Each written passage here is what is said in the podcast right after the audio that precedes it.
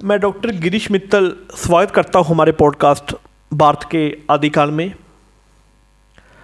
आज हम बात करेंगे भारत के आदिकाल की वाणिज्य यात्रा के बारे में। आदिकाल से जुड़ी एक बहुत ही रोचक और महत्वपूर्ण कथा थी, जिसे हमें जान लेना चाहिए। आदिकाल, जो कि लगभग चार हज़ार साल पहले से एक हज़ार बीसी तक का समय है। भारत के इतिहास का एक बहुत ही महत्वपूर्ण अंग था। इस समय में वाणिज्य का कोई सार्थक नाम नहीं था, इसलिए उसे श्रेणी आधारित व्यापार के तौर पर जाना जाता था। आदिकाल की वाणिज्य यात्रा का आरंभ सरसों के तेल, कपास, गेहूँ और चावल जैसे मुखिया फ़सलों के प्रपत उपलब्धता से जुड़ा था। भारत के अलग अलग प्रदेशों से बनियों का तजुर्बा और कौशल भी एक महत्वपूर्ण भूमिका निभाता था। इस समय में वाणिज्य का विकास मुख्य रूप से साधकों और नदियों के साथ जुड़ा हुआ था।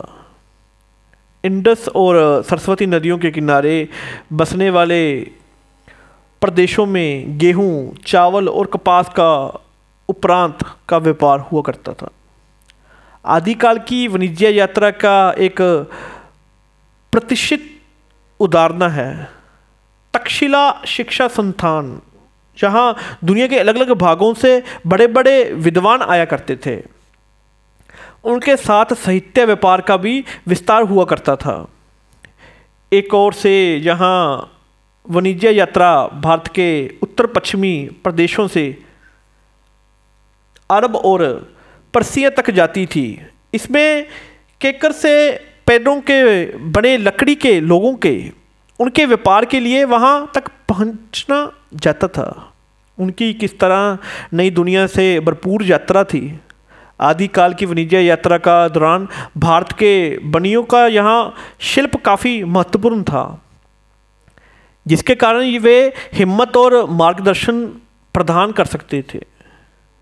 विदेशी व्यापारियों के साथ अनुभवों से भारतीयों के लिए नए रास्ते और प्रथाओं की जानकारी भी मिल जाती थी।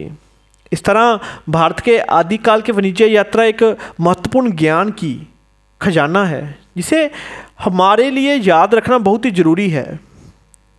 ये यात्रा भारतीयों और विदेशियों के बीच संस्कृति और व्यापार की नई दिशा खोले रखने का भी प्रतीक है। आज के इस पॉडकास्ट में हमने भारत के आदिकाल की वाणिज्य यात्रा के बारे में बताया। ये सारी जानकारी आपको हमारे पॉडकास्ट के माध्यम से मिली। मैं आशा करता हूँ आपको ये पॉडकास्ट बहुत अच्छा लगा होगा। धन्यवाद। जय हिंद।